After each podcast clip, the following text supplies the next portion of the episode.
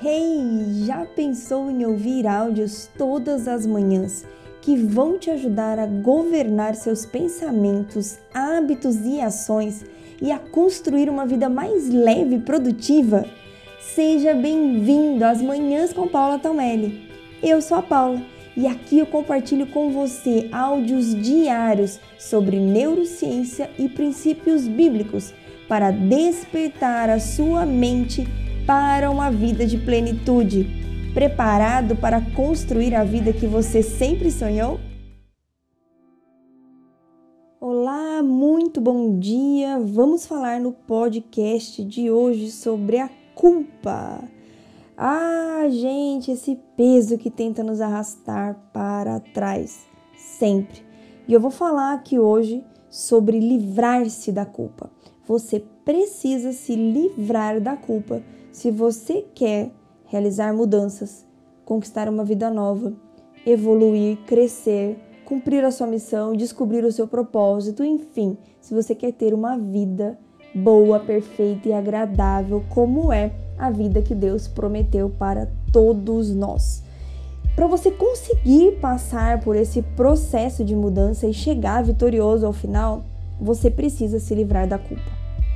Porque a culpa é um peso que só vai arrastar você para trás. Esteja certo disso. Culpar-se não vai ajudar em nada. Eu não estou falando, repare bem, sobre não se responsabilizar por suas atitudes. Muito pelo contrário, falamos sobre responsabilidade agora há pouco. Nós somos responsáveis pelas nossas escolhas, sim. O que eu quero dizer é aquela culpa, aquele peso que faz você ficar sofrendo por ter errado ou por não ter conseguido fazer o que planejou, sofrer por ter falhado, sofrer por não fazer é, melhor, sofrer porque você tem certeza que podia ter feito melhor, sofrer porque você não sabe se vai dar certo. É esse tipo de culpa. Esse tipo de culpa não é saudável e só vai fazer você se sentir cada vez pior. A culpa, deixa eu te explicar. Preste bastante atenção nessa frase agora. A culpa é um anseio constante pela perfeição. A pessoa que cultiva o sentimento de culpa, ela está na verdade declarando que ela não tem o direito de errar, que ela deveria fazer tudo perfeito. Mas gente, quem é perfeito? Somente Deus, e deixa eu te falar, ele não exige perfeição de nós. Não está escrito lá na Bíblia: farei, o homem a minha imagem e semelhança. Dois pontos. Ou seja, perfeito.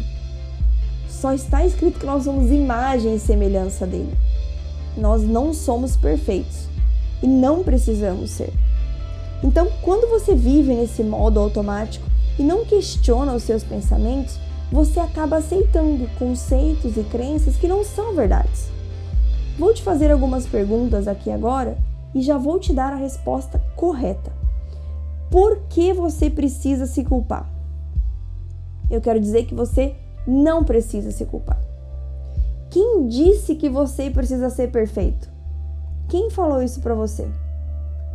Eu digo, você não precisa ser perfeito. E quem disse que você não pode falhar? Que você não pode errar? eu digo: eu quero te libertar desse peso hoje. Você pode falhar. E eu digo mais: você vai falhar. Porque falhar e errar, gente, faz parte do aprendizado, faz parte do processo, faz parte da vida. Como é que nós crianças aprendemos a falar e a andar? A gente fala um monte de palavra errada antes de falar certinho.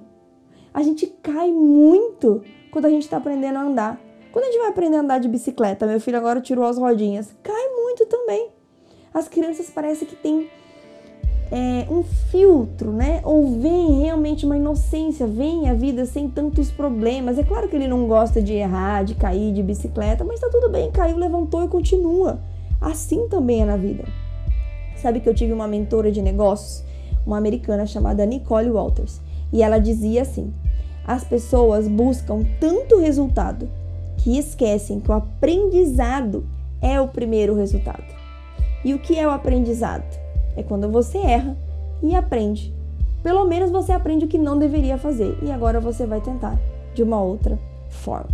Como é que nós aprendemos, gente? Errando, tentando até acertar, não desistindo até que nós tenhamos aprendido.